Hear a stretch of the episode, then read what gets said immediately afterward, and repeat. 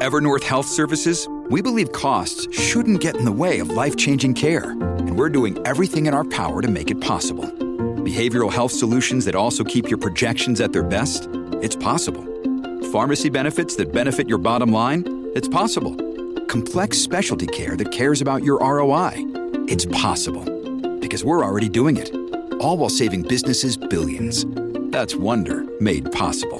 Learn more at evernorth.com/wonder.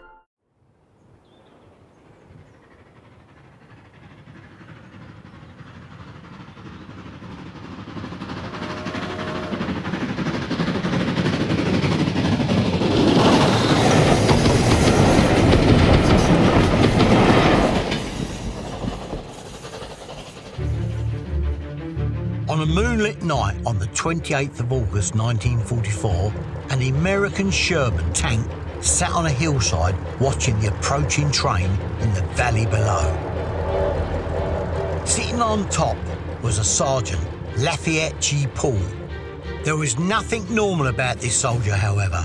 He was the US Army's most feared tank commander, and by the end of his service, he had clocked over a dozen enemy tank kills.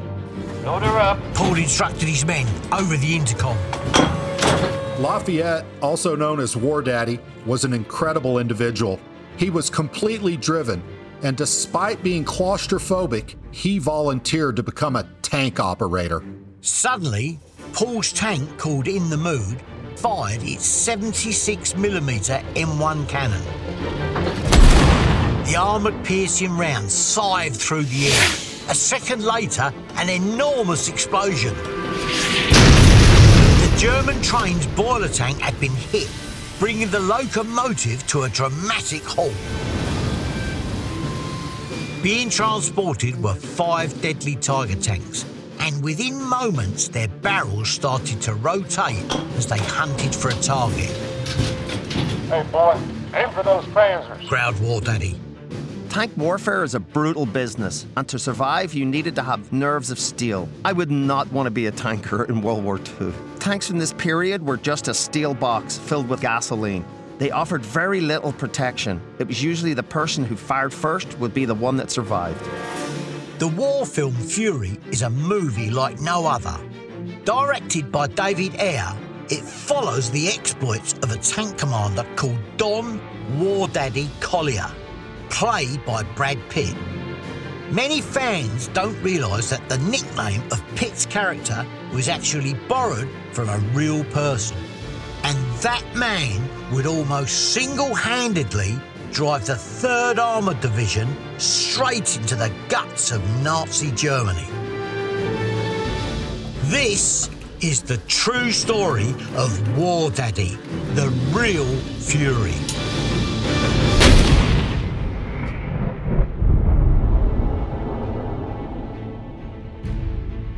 Bruce Crompton, history lover, military antique collector, and ex paratrooper. In Amazing War Stories, you're going to hear about incredible actions, all taken from records housed in museum collections.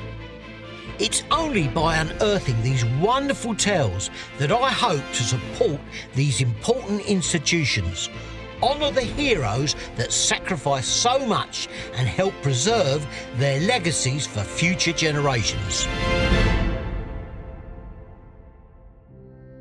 I've always loved tanks, and as you may know, have owned and restored many in my time.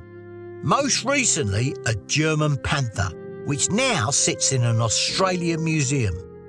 So I suppose some people call me a tank expert, which is the reason why one day I got a call from a Hollywood director called David Ayer. David was making a movie called Fury, all about a tank crew in the Second World War. It's an amazing film, and if you want to see what life was like for a World War II tanker, do take the time to watch it. Anyway, the production needed lots of real period tanks and military vehicles, and David wondered if I could help him source them. The producers had already managed to find working Shermans, unsurprising to me as there were over 50,000 of them produced in the Second World War, but finding moving German tanks was another thing altogether. As the Second World War progressed, Germany became an increasingly beleaguered nation. Maintaining its tank production was extremely difficult, especially as the Allies stepped up their aerial bombardment on the factories. So, not many Panzers in comparison were produced. When you consider the majority of those that left the factory were destroyed in battle, you can understand why so little remained in existence today. Despite these odds, I knew just where to look to find some working examples. My own collection. I was able to find the production of Panther, Panzer IV, and a Hetzer tank, as well as a number of other small vehicles. The other German tank in the film, a Tiger, is as rare as hen's teeth, as only one working model is known to exist. Luckily for David, it's owned by one of my favourite places. The Tank Museum in Bovington is perhaps the greatest museum of its type in the world. It houses every conceivable tank from World War I straight through to modern day chieftains and challengers. However, the jewel in their crown is the incredible collection of Second World War tanks, two of which featured in the film. The star tank called Fury in the movie was the museum's Type M4A2E8 tank. It's known by aficionados as an Easy 8 because of its unique suspension, but to everyone else, it looks like a standard Sherman. The other tank is a Panzer VI, otherwise known to the Allies as a Type 1 Tiger tank, and it's one of the most deadly the Nazis ever produced. Both these tanks form a centrepiece attraction at the museum. In fact, you can go and book a Fury experience if you want to find out just what it was like to sit in a Sherman. It's a treat not to be missed. Alternatively, you can also take a ride in the Tiger tank if you're adventurous enough. David Willey is the curator of the Tank Museum Bovington and explains what it was like to fight in a tank in World War II. Over the last hundred years, for crews, tanks really haven't changed that much. Being cooped up in a metal box, freezing in winter, boiling hot in the summer heat, seeing little of the battlefield and being deafened by the engine and track noise. Their size, speed, and firepower have, of course, increased over time, and they're still an amazing offensive weapon. There are many ways to die in a tank, and the men who fought in them had to have incredible trust in each other and bravery to do their job. Used well and imaginatively, they can be a devastating weapon and can turn a battle on its head. Like any weapon, it's not necessarily just about the technology, the top trump statistics we fixate on. It's about the person that wields it. Sherman tanks in the Second World War became outclassed in many areas by the later German tanks as the war progressed. But if you had an adept tank commander in charge of an inferior tank, he can beat a technically superior one. Heinz Guderian, the German general and tank enthusiast, said, If the tanks succeed, then victory follows. Whilst the story of the film Fury is fictional, there is much truth in it. Brad Pitt plays the lead character, Don War Daddy Collier. His depiction of a grizzled soldier is reflective of real tank commanders of the time. Tough, driven men who hated the Nazis. The events he and his crew go through in the film all did mostly happen, but just to different tank teams in different periods throughout the war. The honest, raw depiction of being a tanker is no coincidence. David Ayer, the director, also comes from a military background, having once served on the submarine USS Haddo, so he knows what it's like to be cooped up in a metal machine. Owen Thornton, the associate producer of Fury, worked with David to help bring the fictional Don Collier to life on the screen. He spent years researching the life of tankers during the Second World War to make sure the film was as close to the truth as possible. So there are definite similarities of Brad's fictional character, Don Collier, to real life tankers such as Lafayette Pool. Apart from sharing the same name, Brad Pitt's War Daddy is not actually about Pool. Pitt's character in Fury is amalgamation of many people, and talking to World War II veterans, especially tank guys, they all identified with Don Collier a lot. They said they knew a guy just like him. However, there are also differences too.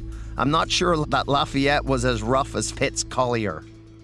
The real War Daddy was an incredible individual who won over half a dozen medals, including a Distinguished Service Order, Silver Star, Purple Heart, Legion of Merit, Croix de Guerre, and the Legion of Honour.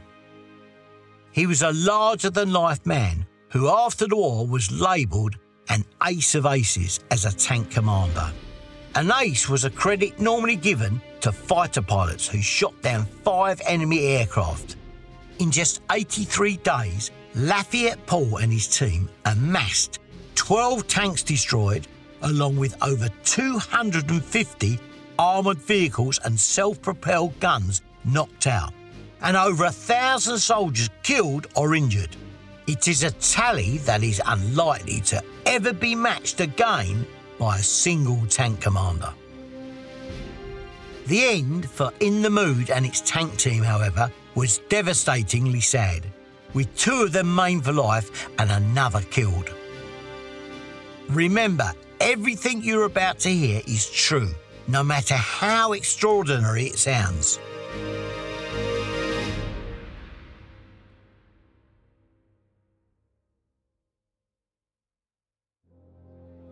Lafayette G. Pool grunted as he clambered aboard his Sherman M4A1 76 tank, his shin catching on the hard metal. He rubbed it vigorously and cussed.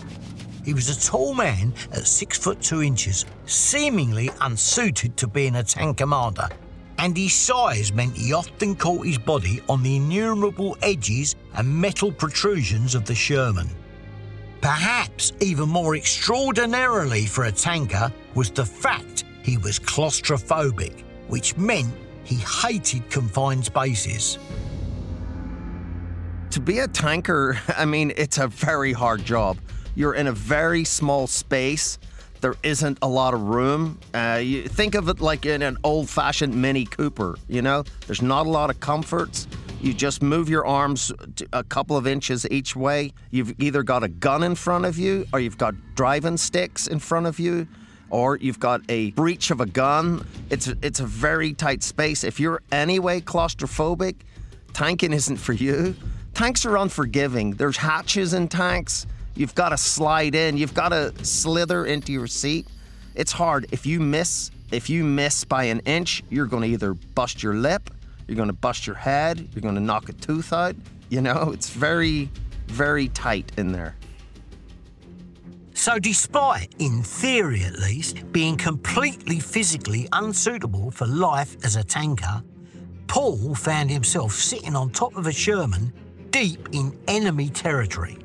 Like the rest of the third herd, he and his crew were having their first taste of combat having only left England a couple of months earlier, and they were all experiencing a baptism of fire. They had lost their first tank and crew member to a handheld anti tank weapon called a Panzerfaust just five days after they landed on Omaha Beach on the 29th of June. Now issued with a replacement Sherman with a more powerful cannon they were on the move again. It was the end of August and they were hunting down a quickly retreating enemy. Fire it up, baby! Pool shouted through the hatch to the driver below. The engine roared into life and they set off down the road.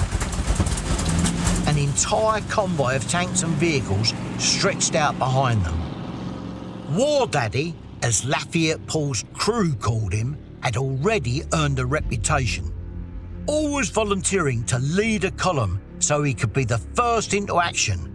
he loved destroying tanks and killing the enemy. It was said the men of the division were more scared of him than of the Germans.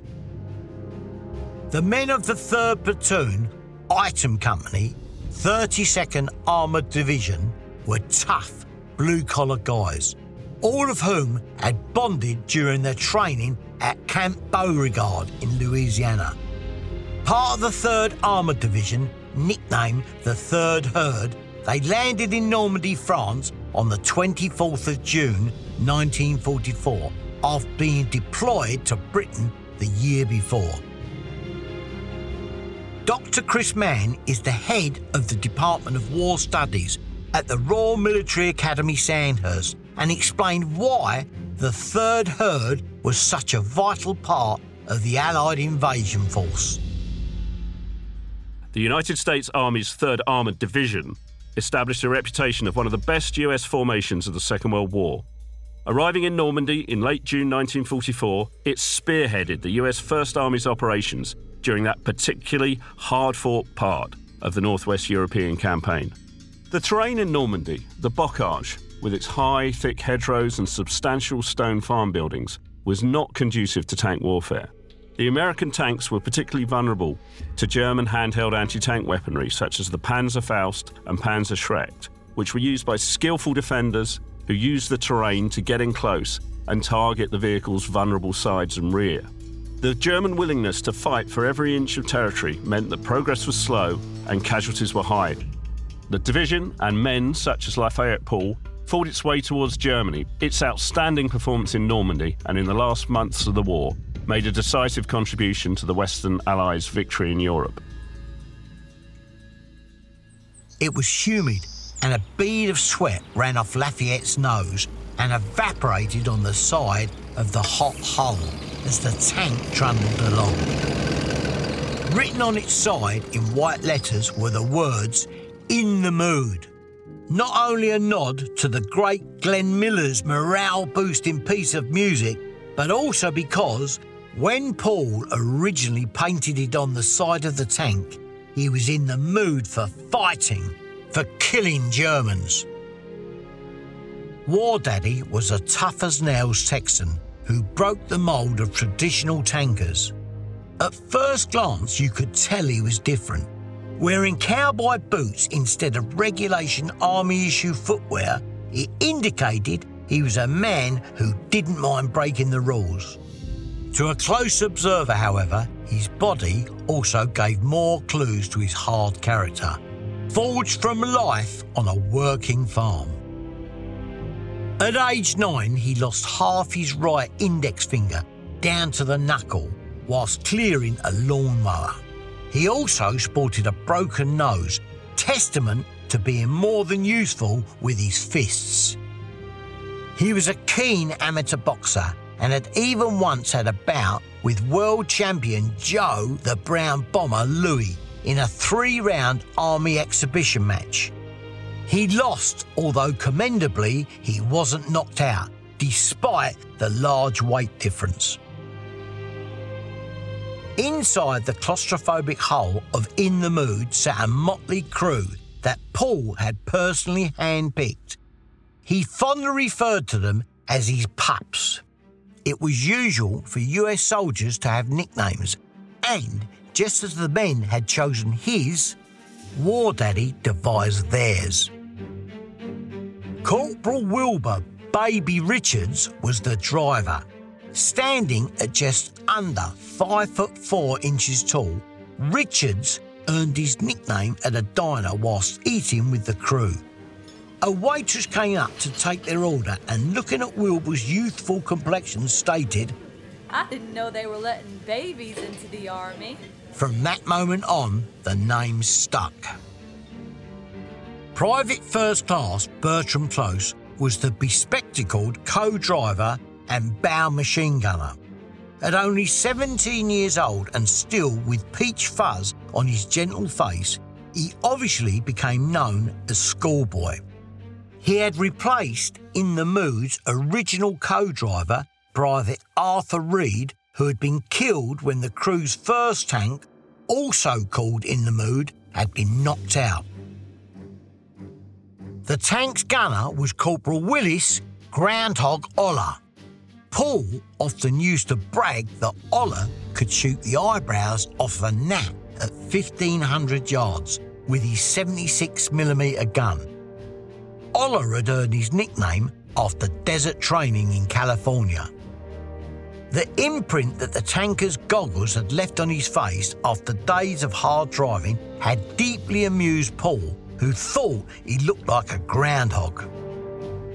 Finally, the loader was Delbert Boggs, who had apparently escaped a prison sentence when the courts had given him a choice of doing time or serving in the military. Predictably, he became known as Jailbird. The 5 foot 6 inch Boggs had a brother called Charlie who also served in Item Company. They had both signed up together. Tragically, just a few weeks after landing in Normandy, his brother, in a tank directly ahead of In the Mood, was killed instantly when his Sherman was destroyed from a direct hit by a Panzer. Davis Smiths was a tanker in the US Marines and knows just what it's like to operate in a tightly knit crew. Teamwork is what it's all about when it comes to operating a tank. When new recruits pass through tank school, each of them used to be handed a biography on War Daddy, so students can learn about what made him such a legendary tanker. Apart from his aggressive nature in combat, what he was especially skillful at was building and managing his crew. Cole physically towered over his men. He was a half a foot taller than the rest of them. And as a result, he became a father figure to them. His crew trusted his judgment implicitly, but most importantly, his calm nature under fire helped them deal with the emotion of war. Lafayette became known as a fearless and selfless soldier who liked to lead from the front. Just two weeks before, in early August 1944, a bomb landed between his tank and another from I Company. Both tanks were immobilised, but luckily, War Daddy's crew were okay. However, the other tank's team weren't so lucky. After instructing his men to fall back to safety, Lafayette ran over to an injured tanker and, despite being under intense enemy fire, carried him all the way back to safety. He had to be ordered by an officer not to go back out again. Pool's close knit team were an impressive unit, having already racked up quite a kill list as they moved through Normandy. They had taken out hundreds of German soldiers, several tanks, including a feared Panther, multiple self propelled artillery pieces, anti aircraft guns, and even a train. Now, on the 29th of August, the convoy continued to spearhead through the North French countryside, and this time, Pool was not running point, much to the relief of his crew. Although War Daddy loved leading the column, sitting on top of the tank, it meant his men had to drive with their hatches buttoned up. A pretty hellish experience in the heat of the summer. Despite the danger, the only other crew member who liked to drive with his lid open was Baby, who was terrified of becoming stuck in a burning tank after a previous incident which saw his lid get sealed shut by an enemy round. If a Sherman was hit, it would often immediately catch fire. The British took to nicknaming them Ronsons, as they would light up on the first hit, just like a cigarette lighter of the same name that was commonly used in World War II. The average life expectancy of a tanker in a Sherman tank during the Normandy campaign was about six weeks. And if that tank got hit, trust me, everybody wanted out of that tank as fast as possible to increase their chances of survival. The column ground to a halt, and Pool got on the radio to find out what the trouble was. Ahead, apparently, three Panzer V tanks, known as Panthers, had been spotted, and the lead US tanks with 75mm guns felt they couldn't engage. The enemy's armour was too thick. They needed a tank destroyer with its more powerful 76mm cannon to take them out. Pool volunteered to move forward, and the senior officer, Lieutenant Colonel Richardson, who had become aware of Pool's tank killing reputation, was only too glad to let him have a go. Much to the crew's dismay, it looked like they were going to run point after all.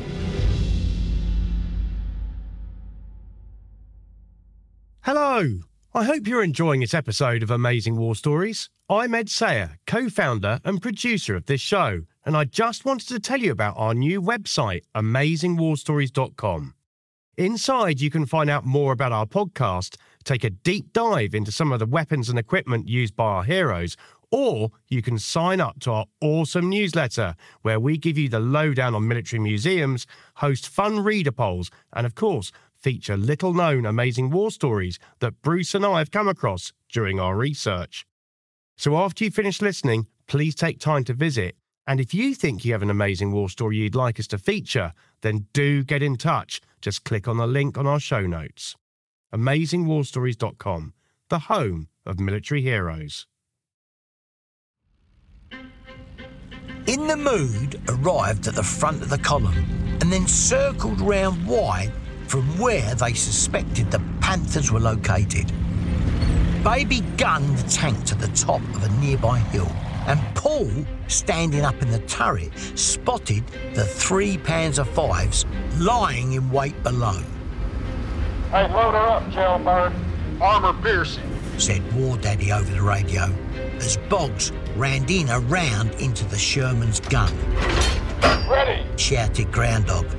Let her rip. Came the boss's reply. Depressing the foot trigger, Oller fired and the first round struck home, hitting the panther side on, Keep 'em coming. shouted Pool, and Jailbird quickly loaded another round. There was another terrific boom as In the Mood's gun discharged a second deadly shell. Another direct hit saw the Panzer burst into flames. And German troops scrambled out of the tank. The other two Panthers quickly reversed over the hill, clearly worried that they were no match for this Sherman's commander. But War Daddy wasn't about to give up yet. Radioing back to command, he set off in pursuit, ready for a two on one battle to the death with the superior enemy Panthers. Sherman's came in two variants one with a troop supporting 75mm gun, which could fire high explosive rounds, and a tank destroying variant, which had the 76mm gun, which could fire armor piercing rounds. The 76 with the higher velocity gun was War Daddy's choice of tank. So, depending on what model of tank came into contact with each other, the encounter would then determine its tactics. Germans could spot the shorter barreled 75mm tanks and would like to take them on, feeling empowered in their heavily armored machines. Taking on a 76mm, however, usually meant a duel to the death.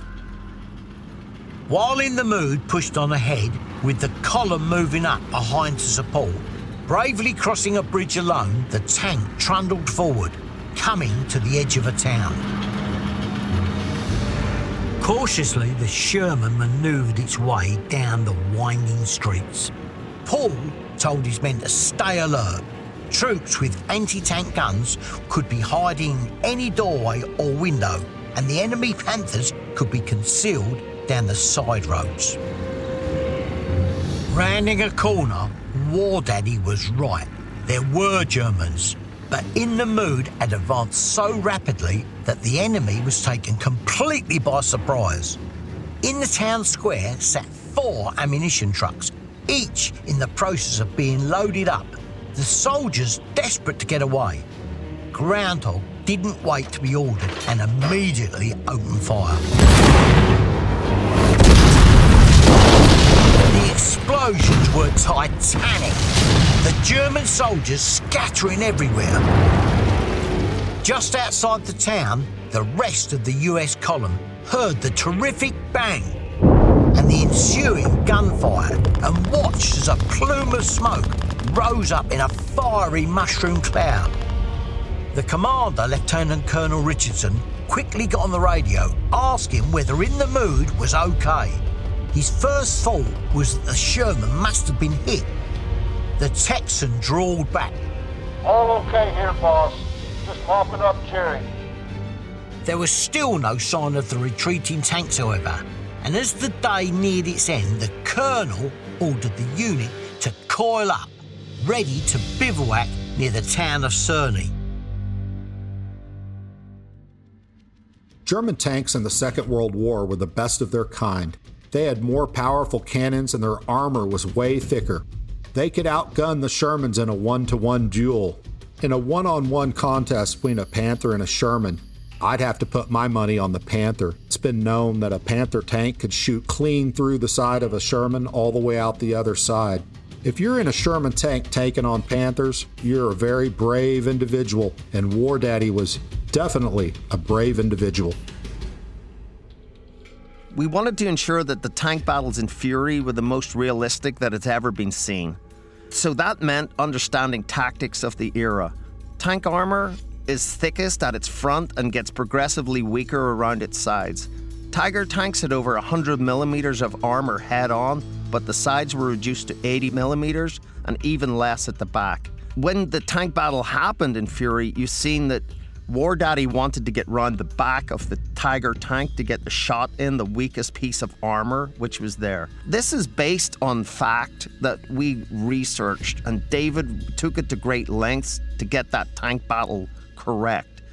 When we showed it to original veterans, they were overwhelmed, and I, I was I was in Washington D.C. at the premiere with a whole lot of uh, World War II veterans and each one of them at the end of the movie came up to us and said, Thank you so much. That was the way it was. I can't believe that I'm seeing this in film right now. So that made us feel very good. As darkness fell, Pool's tank crested a hill overlooking the settlement. Suddenly, there was a terrific clang, like the gong of a giant bell. In the Mood had been hit, luckily not seriously. The men were dazed and in shock. It was one of the few times they had ever been taken by surprise, and they weren't used to not being in control. Then another loud clang as a second shell ricocheted off the back of the tank. War Daddy desperately searched the horizon. A third hit, and they were done for. Oller shouted, I have a target. Pool told him, Well, hit it then. the tank's gun flashed, and the enemy Panther, hiding in one of the town streets, was struck head on. The German crew leapt out of the vehicle, but it didn't seem to be on fire. Pool thought they would soon return to their tank when they thought the coast was clear. So he radioed for permission to go into the town and finish it off. Permission to move forward. Receiving an affirmative, Baby gunned in the move forward. As the Sherman approached the Panther, Groundhog let off another round and the German tank exploded. Just at that moment, a shell whistled past their tank. It was a trap. Another Panther was lying in wait for the Sherman, hidden round a corner. Turning the Sherman, which took what seemed like an interminable age, Pool told Oller to fire again. Fire again. Fire at what? Groundhog shouted back. It was now pitch black outside, and none of them could see anything, Aim at the flashes. instructed Pool. The Panther let off another shot, but again missed. Their first two shots had hit nothing but had betrayed their position. Groundhog aimed directly at where he thought the Panther was and fired. The round struck home, luckily hitting just under the turret, which immediately ignited its ammunition store. They had just clocked up their third tank kill in 24 hours. There was no night vision equipment in World War II until the very end of the war when the Germans started experimenting with infrared. Prior to that time, in any kind of night combat, you basically had to fire back at the muzzle flashes from the enemy. If you're retreating and you're being chased at night, don't fire back at them because that tells them where you are. Sometimes they'll fire at you to make you fire at them so they can find you. We call it doing recon by fire. So if we're in pursuit of somebody, we have to shoot at them and then they shoot back and then we know where they are. But if they're smart, they'll keep moving and not shoot back. In the Mood was back on the road the very next day, leading the Spearhead convoy. It was the 30th of August and Pool's rampage wasn't anywhere near over. The German army was in full retreat and he was scouting around trying to find enemy units to take on, despite orders to the contrary. US Command wanted the Third Herd to push on and get into Germany. They had been told not to engage the enemy where possible, as it would slow the advance down. However, Lieutenant Colonel Richardson was happy to give War Daddy a very long leash. It was clear the man loved to fight, and he was doing astonishing work inspiring all the men in the entire column. At exactly 1:18 p.m., the colonel's radio crackled into life. It was Lieutenant Mangan reporting from the front. Enemy, two clicks north. Paul had encountered light arms fire and was beginning to engage. Richardson was also informed that Allied spotter planes had seen three German battalions in full retreat but they had left defensive units which were being set up in a field outside the village of Neuville-Poscienne. One pilot had specifically seen at least one anti tank gun being set up amongst the haystacks. The column halted while command worked out what to do next. Standing on the lieutenant's tank, Sergeant Pool asked Mangan permission to speak to Richardson directly. Handing him the phone, War Daddy then requested that he should be allowed to move forward and reconnoitre the field. Once again, Richardson was only too happy to give his permission. The green battered Sherman trundled slowly forward in the burning sunlight. The men buttoned up. This time it was a case of when, not if, they were to be engaged.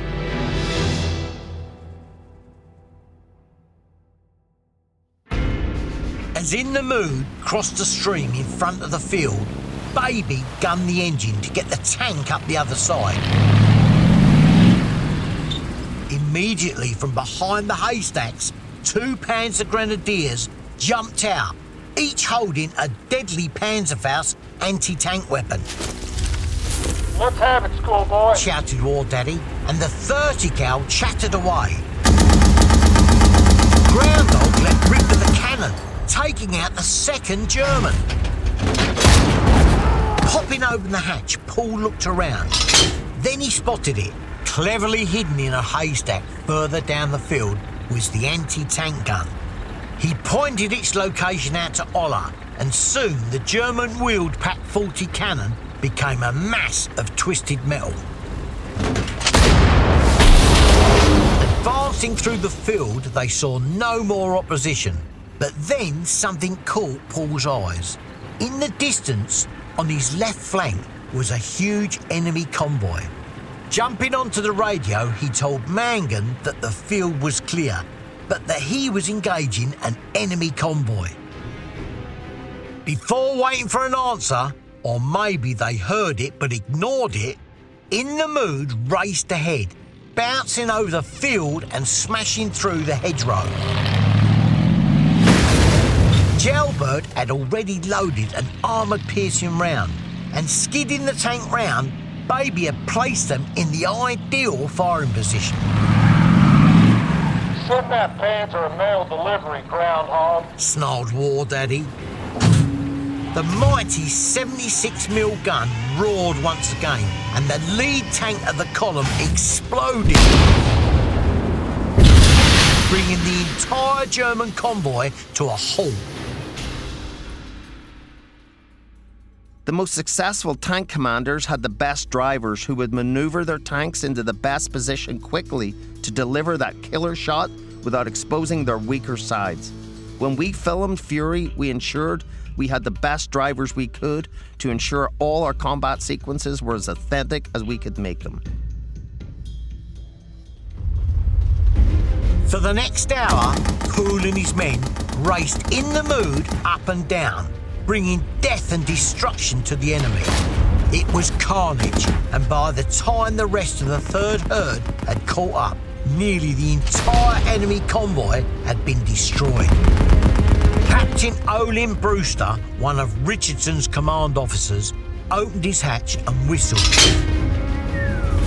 He had never seen anything like it. His battle report stated that In the Mood had knocked out four tanks, including two Panthers, three anti tank guns, and 50 unarmoured vehicles. 53 Germans had been killed and a further 63 injured, and the remaining soldiers, well over 50 of them, were taken prisoner. For his action that day, Lafayette Pool was recommended the Distinguished Service Cross and his men the Bronze Star. The crew of In the Mood were exhausted, both physically and emotionally, apart from perhaps War Daddy, who seemed to have a never ending supply of energy. Over the past few weeks, he had requested time and time again to lead the column, and whilst his men might have grumbled, they wouldn't have had it any other way. The tankers had been the tip of the spear an incredible 21 times. Tank fighting is extremely stressful. Despite being surrounded by armor, you can feel very exposed. That's why most commanders continually rotated the point tank to give the men a rest. Driving at the front of a column means you're the first person to get fired at, the first person to run into a tank trap, and usually the first person to be killed. It's very demanding. I think that's why it's all the more extraordinary that Pool insisted on continually leading the columns, once famously saying, You can't kill the enemy back in the column. They had now battled their way through Belgium, and every town they drove through, locals would run out and ply the men with cheese, wine, and flowers. There were some benefits from riding point, Pool's crew realised, as Jailbird placed yet another bottle of claret amongst the shells. However, all the red wine in the world wouldn't make up for the fight they had to endure ahead. They now had reached the Siegfried Line, the defensive anti tank wall that protected Germany. After several days of hard fighting, the third herd had made it through the first part of the line, but their losses were staggering, with 79 Shermans taken out and nearly a thousand men killed. Tragically, in a few days' time, In the Mood was about to join their numbers.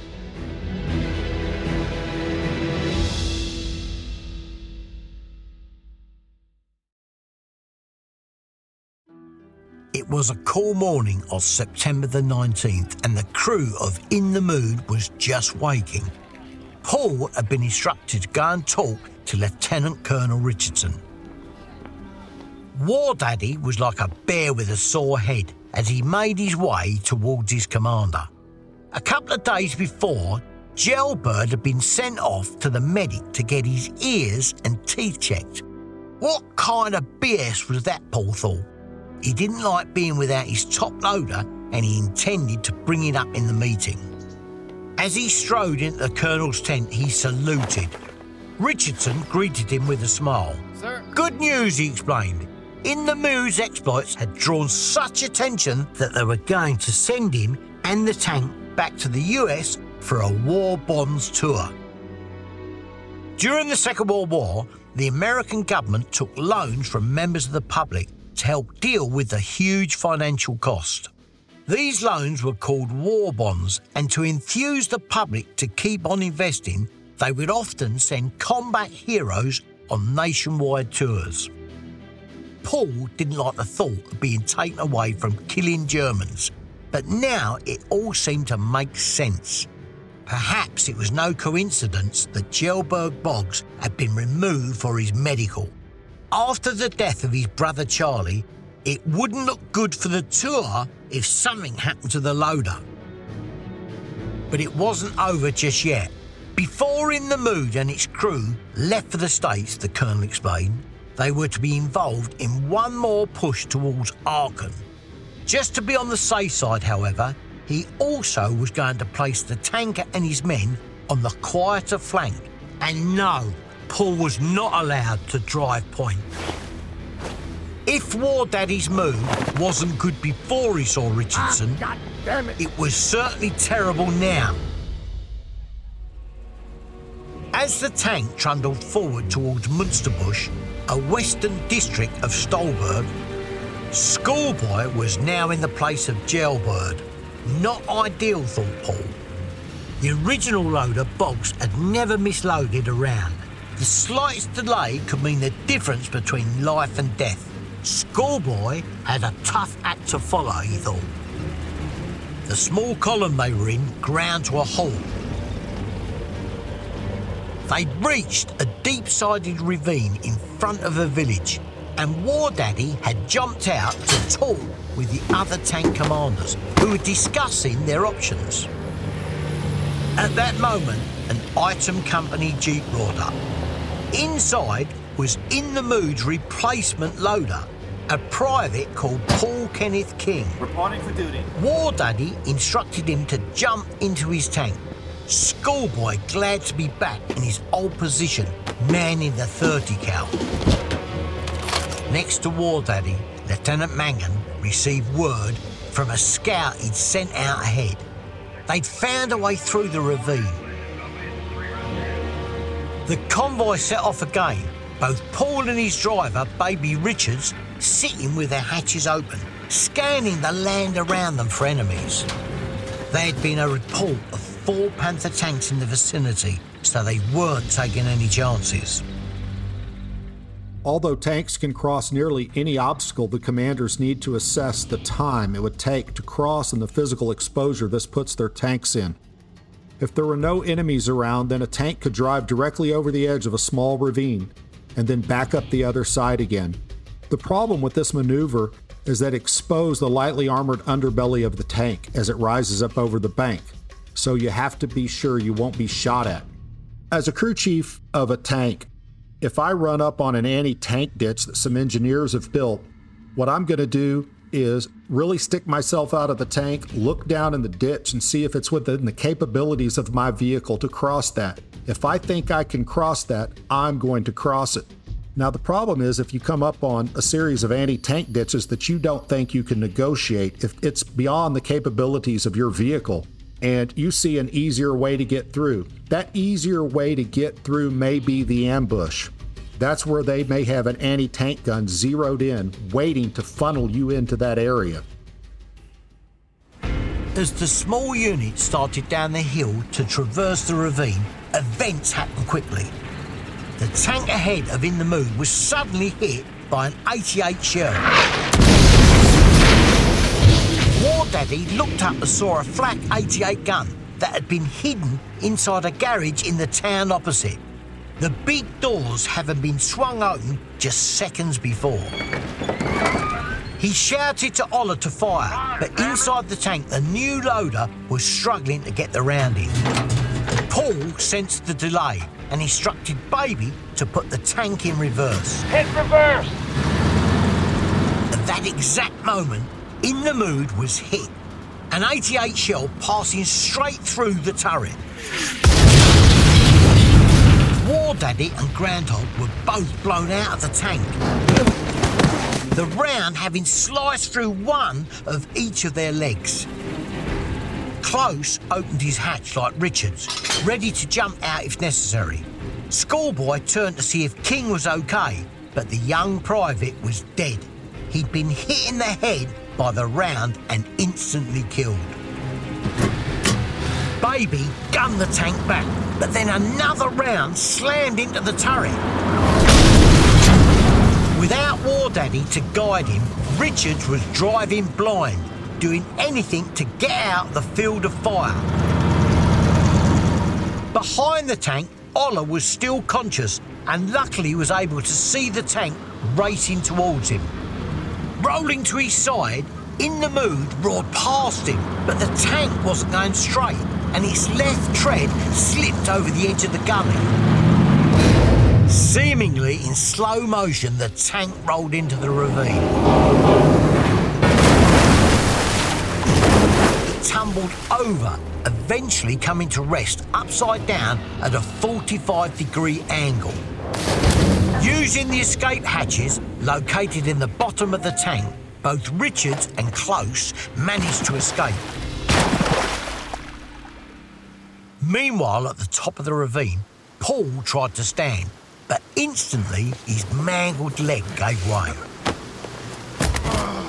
Lieutenant Colonel Richardson leapt from his tank nearby and ran over to Pool, calming him down by administering the shot of morphine. I got you, Pool.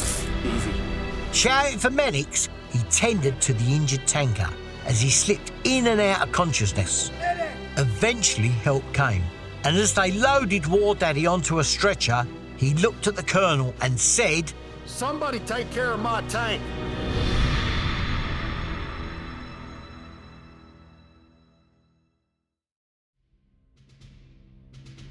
It was the end of the war for Lafayette Pool and Willis Oller. Both of them spent years recuperating in various medical institutions back in the States. Initially, doctors tried to save Pool's leg, but in the end, it was too badly damaged and he had it amputated. Fortunately for Oller, he managed to keep his, but he walked with a limp for the rest of his life. Despite losing his leg, Paul returned to the army as an instructor and taught all around the US until 1960. He was a revered individual in the armour community, and they named a new $55 million training facility after him. In later years, although his health began to fail him, his humour never did. Amusingly, he also called his wheelchair In the Mood. He passed away with his wife by his side on the 30th of May 1991. After the war, Groundhog Oller became a farmer, and when that became too strenuous, he became a policeman. He passed away aged 64 in March 1979. Del Jailbird Boggs never returned to tank duty. Instead, he transferred into the Air Corps and worked in their headquarters. He never really recovered from the death of his brother in Normandy, and he died aged 60 on October the 27th, 1989. Close and Richards both saw out the war in item company. Baby Richards making it all the way to V Day. Richards continued to drive after the war, but this time it was commercial trucks other than tanks. He died in 1987 in Baltimore. Bert Schoolboy Close became a lawyer after the war and was also very involved with his local church. The last surviving member of the In the Mood crew died on the 13th of February 2009, aged 83. An article in the Army's Yank magazine, written during the war, summed up what Pool's peers thought of him. In an interview, Lieutenant Colonel Richardson stated, Pool is the tanker of tankers. He can never be replaced in this regiment. Davis puts Lafayette's actions into perspective for us. I think we all owe a great debt to these unsung heroes that served in these Sherman tanks. Being a tanker in World War II took a lot of grit and nerve to know that you could be hit at any second and roasted alive inside a steel coffin took very special individuals. Owen too strongly feels these men need to be remembered. There are a great many individuals that emerged from the Second World War. There's no doubt that Lafayette G. Pool was one of them. Tankers like submariners and bomber crews were some of the great unsung heroes of the war. They worked in very dirty, noisy, cramped conditions. They met death round the corner or they delivered death. They were absolute heroes. A final word from David Willey. Crewmen like Pool showed above all that it's the crew inside the tank that matters, more than the tank itself. He won battles time and time again against what, on paper at least, were technically superior enemies. Whilst new weapons will come to defeat armour, I feel that tanks will continue to adapt and evolve and be around on the battlefield for many years to come. What soldier wouldn't want protection, mobility, and firepower, the things that a tank brings? Here at the Tank Museum, we have the hero tank Fury from the film, and of course the Tiger it fought against. These are just two of our over 300 vehicles in the collection. The Tank Museum is on a working military base. This is where the next generation of British tank soldiers are trained. The collection is used to illustrate how these young soldiers' predecessors fought and inspire them in their task. Please do come and visit us at the Tank Museum Bovington in Dorset. It's a great day out for all the family, or look at our videos on YouTube. There are very few books that focus solely on the life of Lafayette, but perhaps the best, in my opinion, is Blood and Fury by Stephen L. Moore. A link is in our show notes and on our website, amazingwarstories.com. Whilst you're at our website, please do visit our shop, especially the kids section. You can buy some brilliant model Sherman tanks, perfect to build and play with whilst you listen to this podcast. They make excellent Christmas or birthday presents.